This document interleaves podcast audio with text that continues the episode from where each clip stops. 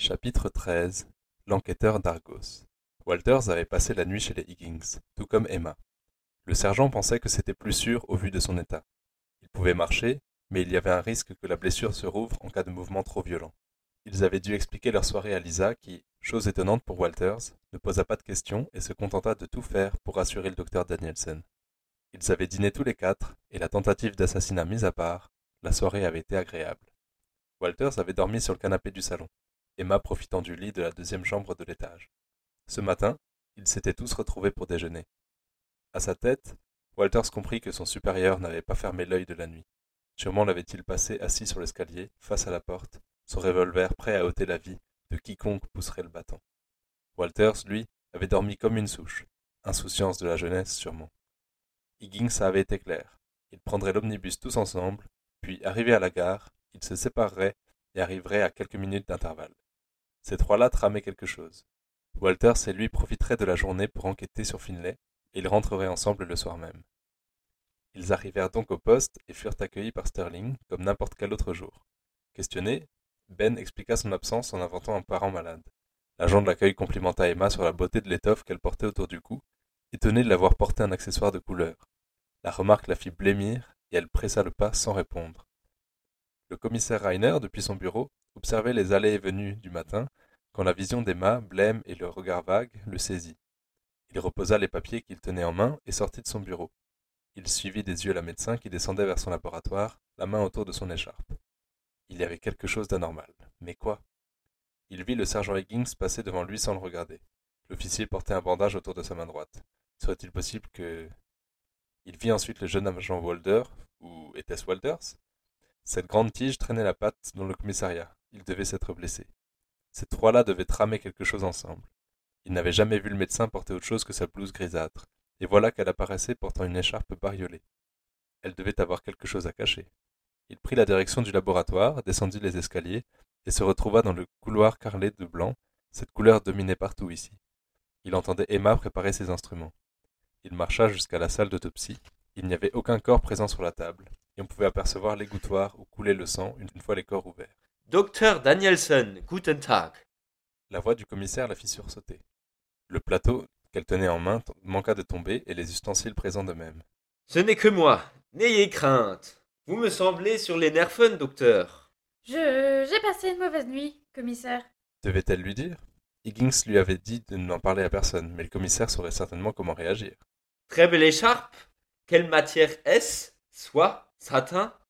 Rainer avait attrapé un bout d'étoffe de ses longs doigts fins et éprouvait la douceur de la toile. Emma avait peur, à nouveau. Pourquoi avait-elle peur de Rainer ? Quelque chose dans ses yeux ? Essayez-vous de cacher quelque chose, Emma ? Non, je ne... Vous consentiriez donc à retirer ce tissu ? Non, je ne peux pas, commissaire. Je me vois dans l'obligation d'insister, docteur. Une panique montait en Emma. Comment expliquer sa blessure à Rainer sans parler de son agression ? Et pourquoi Higgins voulait garder ça secret ? Et Rainer, pourquoi insistait-il autant ? Je ne peux pas l'enlever, commissaire, car je serais honteuse de ce que vous verriez. J'ai passé la nuit avec euh, un ami et disons que je porte certaines marques de sa fougue. Emma avait dit cela d'une traite. Elle ne savait pas d'où cela sortait, mais elle espérait que cela marche. Pour appuyer la véracité de son histoire, elle avait rougi, énormément. Elle sentait la chaleur monter dans ses oreilles. Elle n'avait pas eu à se forcer, dire cela devant le commissaire la gênait au plus haut point. Rainer semblait confus, il avait baissé les yeux et n'osait plus les relever. Il fixait le plateau d'ustensiles, les, les scalpels s'alignaient parfaitement dessus. Rainer lâcha l'étoffe et dirigea sa main vers le plateau quand la voix de l'agent Sterling arriva derrière lui. « Commissaire, on a un meurtre. Le commissariat d'Argos nous renvoie l'affaire. » Rainer se retourna, l'air furieux. « Comment ça ? Il nous renvoie l'affaire. Et pourquoi ? Apparemment, le médecin qui pratique les premières constatations d'ordinaire aurait refusé de s'occuper du cadavre. Ils ont donc pensé à notre docteur Danielsen. » Sterling pointa son bras vers Emma comme s'il présentait une vedette. « Comme si nous n'avons pas assez à faire. Je vais leur dire que nous refusons. »« Le corps est déjà là, commissaire. Un corbillard attend le docteur là-haut. » dit Sterling en pointant l'étage. Emma, bien contente que l'entrevue avec Rainer soit écourtée, ne se fit pas prier pour monter. L'escalier de service du laboratoire menait à une ruelle, où l'on pouvait faire venir et sortir les corps sans que la foule ne s'en aperçoive. Elle ouvrit la large porte de métal. Dehors, un attelage entièrement noir attendait avec quatre hommes à ses côtés. Le cocher, deux employés des pompes funèbres et le dernier, un homme d'une quarantaine d'années, portant un costume complet beige plutôt élégant. Il s'approcha et salua Emma. « Inspecteur Ellis, Ellis Banks, » dit-il en tendant sa main au médecin. « Commissariat d'Argos. » L'inspecteur n'affichait aucun sourire, et une mine sévère lui donnait un air solennel. Une fine moustache stricte lui conférait un air autoritaire, néanmoins adouci par la douceur de son regard. Emma lui serra la main et chercha des yeux à l'intérieur de la charrette. Elle aperçut un large drap qui, au vu de la forme, devait recouvrir un corps. « Ne prenez pas ça mal, madame, mais j'espère que vous avez le cœur bien accroché, » dit l'inspecteur Banks. « J'ai assez d'expérience là-dedans, inspecteur. Ne pensez pas que je suis du genre à m'évanouir facilement. » L'inspecteur Banks haussa les sourcils et fit signe aux trois hommes qui l'accompagnaient. Il ouvrit les ridelles de la charrette. « Docteur, moi aussi j'en ai vu des choses horribles, beaucoup plus que je ne le voudrais. Mais ça, ce n'est pas humain. » Emma se força pour réprimer le frisson qui commençait dans son dos. L'inspecteur avait dit cela comme si un monstre avait opéré. Les hommes saisirent les lattes de boîte du brancard en faisant attention de ne pas faire tomber le drap. Les quatre hommes portèrent le corps sans bruit, le regard sombre. Suivant les indications d'Emma, ils déposèrent le brancard sur la table d'autopsie. Puis plus rien. Personne n'enleva le linceul. Les quatre hommes restèrent de marbre autour de la table. Emma, voyant qu'aucun ne bougeait, saisit le coin du drap et, d'un grand geste, souleva le tissu. Elle dévoila ainsi le tableau de l'horreur. Tous les hommes détournèrent le regard instantanément. Le cocher sortit de la pièce, la main couvrant sa bouche. Ils l'entendirent cracher ses tripes dans le couloir. Elle avait pensé que ce Banks en faisait trop. C'était tout l'inverse. Walters avait mis beaucoup plus de temps à enfiler son uniforme qu'à l'accoutumée. Les autres agents qui s'étaient changés regardaient son bandage avec intérêt. Heidegger et son quintal lui demanda à moqueur. « Alors petit, c'est ta maman que t'as griffé ? Tu l'as mordu le téton quand elle te nourrissait ?» Karst et Christie, qui finissaient de s'équiper, s'étouffèrent de rire. Walters serra les dents. « Bien envoyé, Heidegger ! Alors, le fils à maman, tu réponds rien ?» Karst, petit et trapu, lui envoya une bourrade de l'épaule qui poussa Walters, pantalon à moitié enfilé, sur le banc contre le mur. Ben laissa échapper un juron. « Eh, allez vous faire foutre !»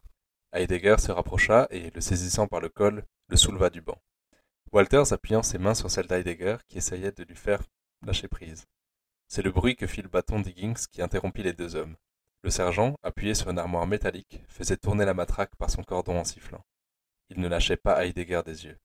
Karst et Christie baissèrent le regard et sortirent de la pièce. Higgins ne se poussa pas de l'encadrement de la porte. Ils durent se faufiler dans le mince espace. Higgins passa ses gros doigts sur ses favoris roux. « Léto Heidegger pour se faire mal, tu crois pas ?»« Qui fera mal à qui, Higgins ?» Car moyen de le savoir. Higgins ne détourna pas les yeux une seconde. Il n'aimait pas Heidegger, et le lui fit savoir.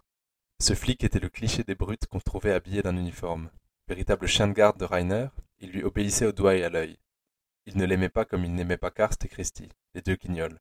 En réalité, il n'y avait pas grand monde dans ce commissariat que Grégory n'eût jamais imaginé comme cible de ses coups. Walters fut libre après quelques secondes de latence. Le flic lui raplatit de son col avant de faire demi-tour. Passant à côté d'Higgins, il ricana encore. « Fais gaffe, Higgins.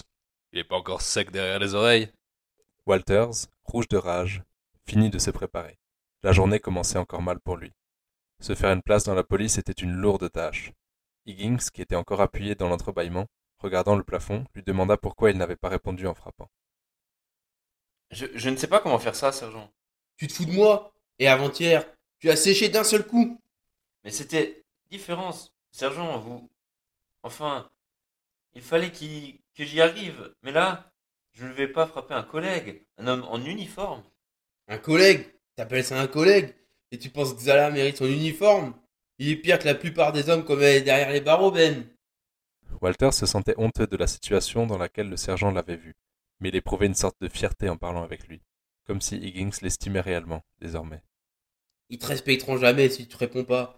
Alors la prochaine fois... Tu lui envoies ton poing dans sa face de cochon et t'arrêtes pas tant qu'il ferme pas sa grande gueule. » Higgins tendait son large poing recouvert de poils roux devant le visage de Walters, qui sourit en un rictus. « Très bien, ce genre. »« Allez, viens, on va aller faire notre ronde. »« Et, et le jeune ? On n'enquête pas sur lui ?» demanda Walters, qui frottait l'écusson argenté de sa bombe noire. « T'as pas retenu la leçon l'autre jour ? Pas dans cette tenue. À mon avis, il serait plus malin ce soir, en civil. »« Mais on pourrait donner des infos à Reiner. » Avec un nombre suffisant de policiers, on peut débarquer là-bas et... » Higgins, énervé, barra ses lèvres de son index. « Pas un mot à Reiner, pas un mot. Compris ? Walters voulut lui répondre quand son visage se figea. Ses yeux étaient bloqués sur un objet derrière le sergent. L'oiseau de proie se tenait à la place même où Higgins se trouvait quelques secondes plus tôt. Il les fixait de son regard perçant, les bras croisés dans une attitude complètement fermée. « Pas un mot à quel sujet, sergent Higgins ?» Les paupières de Grégory se fermèrent lentement sur ses yeux, dressant un voile noir sur la scène. Simultanément, la voix dans sa tête prononça un lent, profond et honnête « Merde !» Il se retourna vers le commissaire, dernière personne à qui il voulait s'adresser. « Rien de tout, commissaire. Une théorie du jeune agent qui mérite pas de vous faire perdre votre temps. » Rainer avança vers les deux policiers. « Agent Volder, ai-je l'air d'un idiot ?» Ben n'osa pas le reprendre et répondit par la négative. « Si je n'ai pas l'air d'un idiot, pourquoi votre supérieur me prend-il pour un con ?» Walters n'osa pas répondre. Le commissaire faisait face au sergent, qu'il dominait d'une bonne tête. Higgins ne baissait pas les yeux pour autant. « Sergent, votre cas ne m'était pas favorable. Je vous conseille de ne pas jouer avec moi. Je ne sais pas ce que vous tramez tous les trois, mais faites bien attention. » Il était si proche de Higgins qu'il sentait les postillons se coller sur la peau de son visage. « Tous les trois ?» hésita Walters. Le commissaire tourna ses yeux d'aigle vers Walters, qui baissa immédiatement les siens. « Vous deux, Ethan Nielsen, je vous ai à l'œil !» L'aigle tournait autour de ses proies. « Vous irez aujourd'hui assurer le calme sur la place de Cotel. Ils auront bien besoin de main-d'œuvre dans votre genre. » Higgins sembla surpris. « La place de Cotel ?»« L'exécuteur royal va avoir de l'ouvrage aujourd'hui. Les cordes vont se tendre et les coups vont se briser. Vous pourrez ainsi dire adieu à l'assassin Clort. »« Quoi ?» Walters ne put s'empêcher d'intervenir. « Mais le, le docteur a dit que... » Rainer changea de cible et, pointant son doigt vers Walters, lui hurla. « Silence! Un argent de votre temple obéit et se tait. Je me suis fait comprendre. Vous allez sur la place Cotel, vous vous assurez que tout se passe dans le calme et vous la fermez. Est-ce bien clair ?»« Co- Commissaire, je, je dois vous parler. Clort, c'est, c'est pas lui le coupable. On le sait tous. » Higgins interposa son corps, protégeant Walters. « Je sais bien qu'ils veulent un coupable plus haut, mais lui, c'est pas le bon. »« Et qu'est-ce que vous en savez, vous ?» lâcha Rainer, méprisant. « Larsen avait été payé pour monter les révoltes de toutes pièces.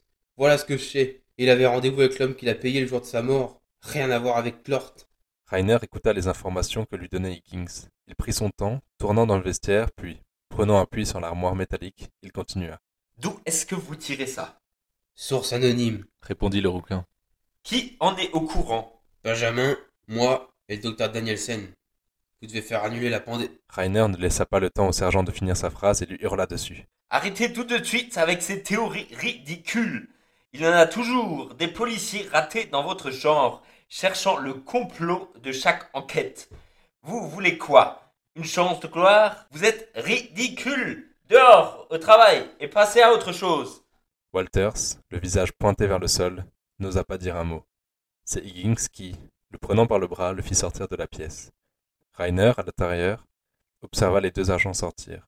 Il ne supportait plus ce Higgins et son toutou. Grégory marcha et traversa le commissariat, chacun de ses pas se répercutant dans son crâne. Il avait l'impression de nager au cœur d'un liquide visqueux. Tout lui semblait lourd, chaud, agaçant. Chaque visage, chaque personne qu'il croisait aurait mérité la rage de ses poings. Les sons lui parvenaient comme s'ils venaient d'une pièce voisine, traversant les lattes et le plâtre. Les ondes venant des semelles de ses bottes, puis...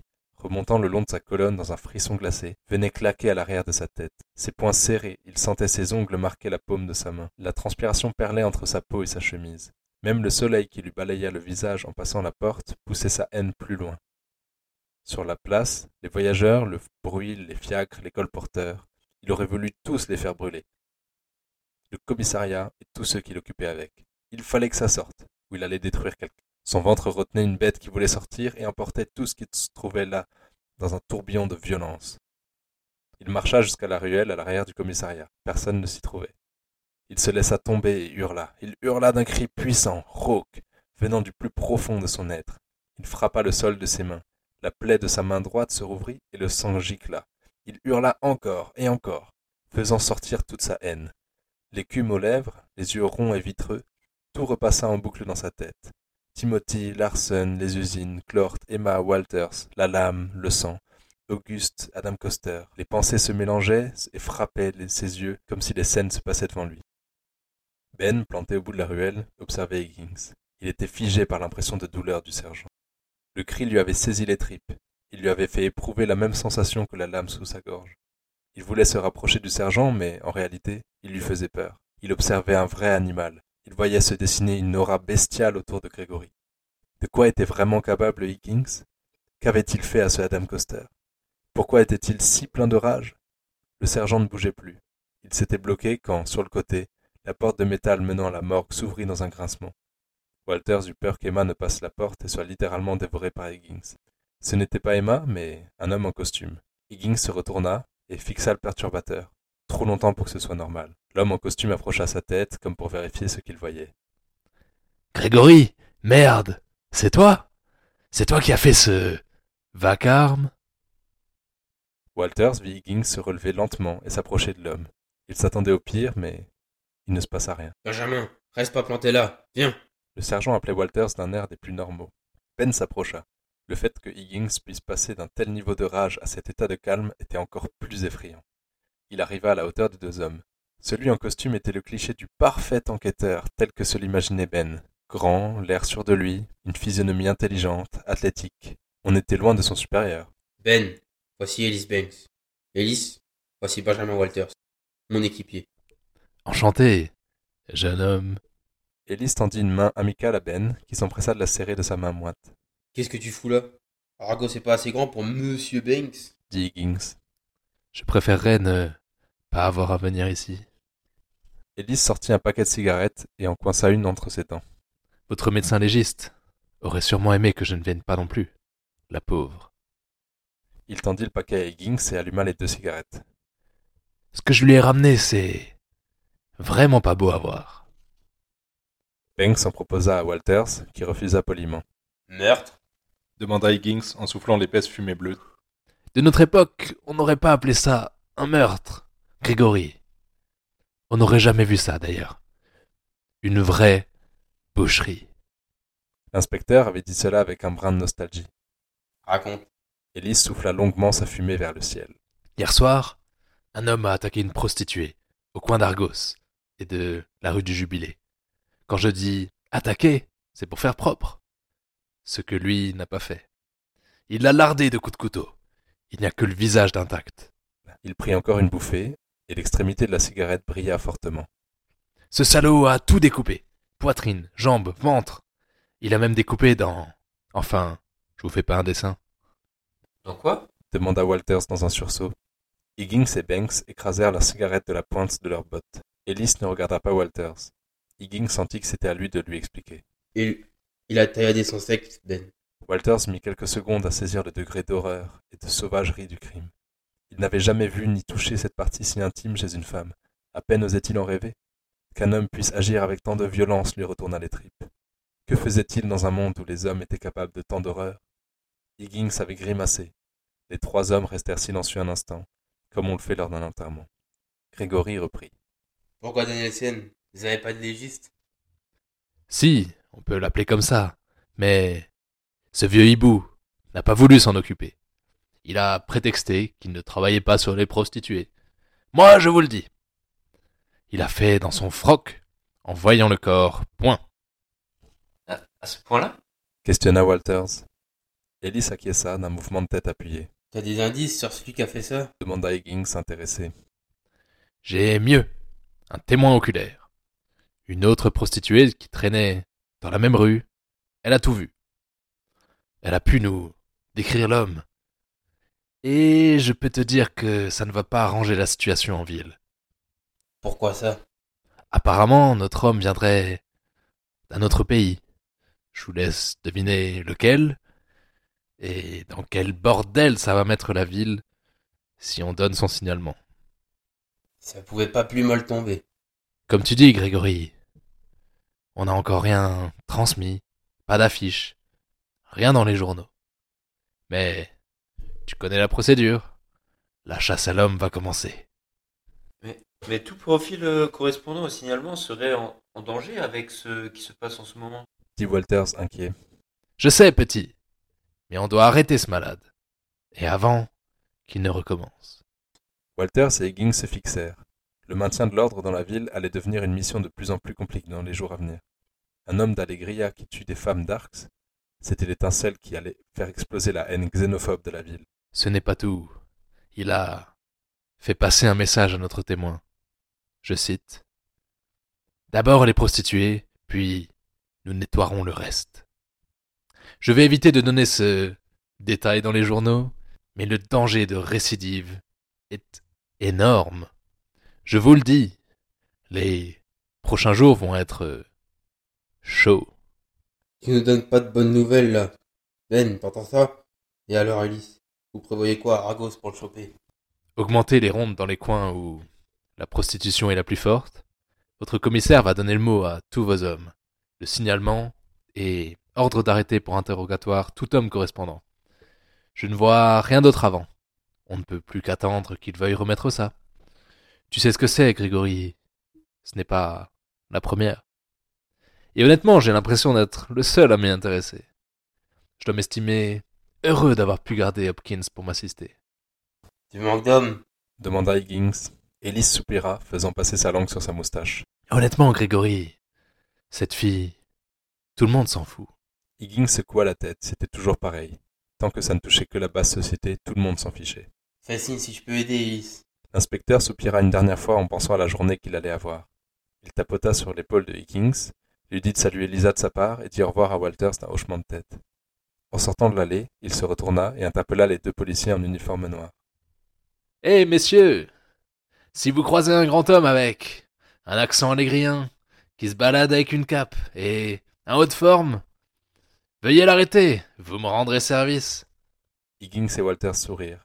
La rencontre avec cet inspecteur avait fait du bien aux deux hommes. Ben observa son supérieur qui, bizarrement, semblait détendu, alors que l'inspecteur ne lui avait donné que de terribles nouvelles. Ils partirent en direction de la place de Cotel. L'air en ville était chargé d'électricité. Beaucoup des commerces tenus par des hommes du sud étaient fermés. Sur la route, Walters interrogea son supérieur. « Sergent, l'inspecteur Banks, euh, lui et vous, vous avez travaillé ensemble ?»« Pose ta question, gamin. Tourne pas autour comme une mouche autour de la merde. » Walters sentait son cœur battre dans sa poitrine et ses mains refroidir et devenir moites. « Est-ce que vous avez été inspecteur ? Je veux dire... » « Comme Monsieur Banks ? » Tu veux savoir si j'enquêtais sur des meurtres avec un beau costume ? Oui, gamin. J'étais exactement comme Ellis. Cette hideuse moustache en moins. La réponse sidéra Walters. Le sergent n'était donc pas un simple officier patrouillant dans la ville. Il avait eu des enquêtes à mener. Il avait sûrement arrêté des tas de criminels. Mais comment se retrouvait-il à ce poste ? Qu'avait-il fait ? Walters scruta son supérieur des pieds à la tête. Il avait plus l'air d'un patrouilleur que d'un grand inspecteur. Il était gras, l'abus d'alcool et de la bonne nourriture l'avaient marqué. Sûrement avait-il trop bu et a-t-il ré- été rétrogradé, pensa Ben. Tu te demandes comment ça se fait qu'on patrouille ensemble alors que j'étais inspecteur, hein ? Higgins s'arrêta et fit face à son jeune coéquipier. Eh ben va te faire foutre, gamin, tu le sauras pas. Higgins se retourna et continua de marcher. Mais qu'est-ce qu'il avait ? Ce type était un vrai malade. La taille et l'origine ne correspondaient pas, mais sûrement qu'il aurait pu être l'homme qui avait tué la prostituée. Il n'avait rien d'équilibré. Et ce soir-là, quand ils avaient capturé ce Coster, ses méthodes, c'était du vrai n'importe quoi. Les pensées au sujet de Higgins tournèrent dans sa tête, jusqu'à leur arrivée sur la place. Quelques badauds y traînaient déjà.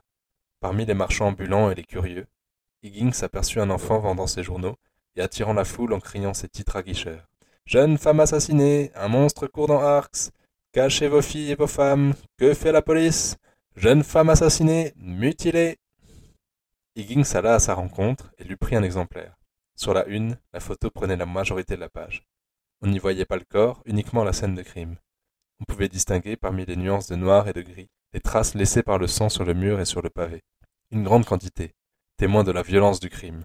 Des giclées traçaient des lignes vives sur la pierre, telles les coups de pinceau d'un peintre. Le vendeur de journaux avait du succès, les histoires de meurtres violents fascinaient toujours. De plus, cela changeait les idées. Depuis quelques jours, les journaux ne parlaient que d'émeutes, de violences envers les sudistes, et de la montée de la misère sociale. Higgins, son exemplaire entre les mains, regardait la foule s'agglutiner autour du gamin.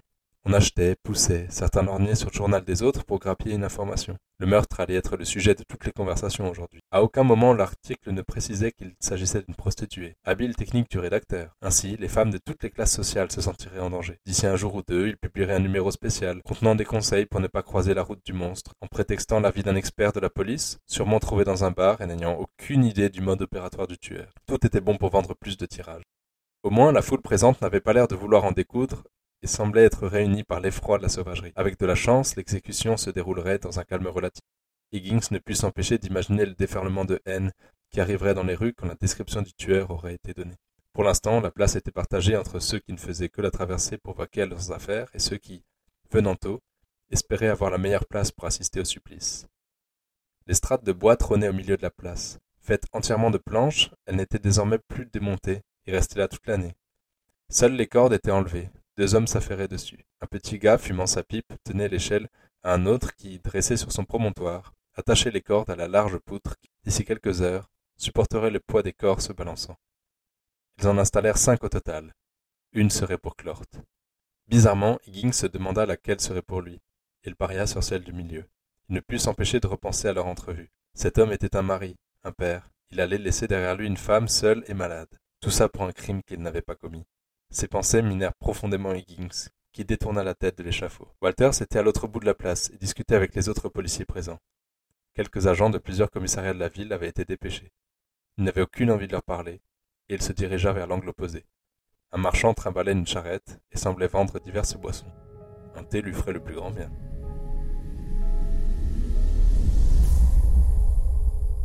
Ceci est une, un message du commissaire Reiner. Il est impératif pour tous les officiers d'acheter le livre Arko. Je répète, achetez le livre Arko. Dankeschön. Merci infiniment pour votre écoute. L'histoire vous plaît ? Le roman complet vous plaira encore plus. N'hésitez pas à vous procurer un exemplaire pour encore plus de suspense et d'intrigues toujours plus intenses. Le lien pour le commander est en description.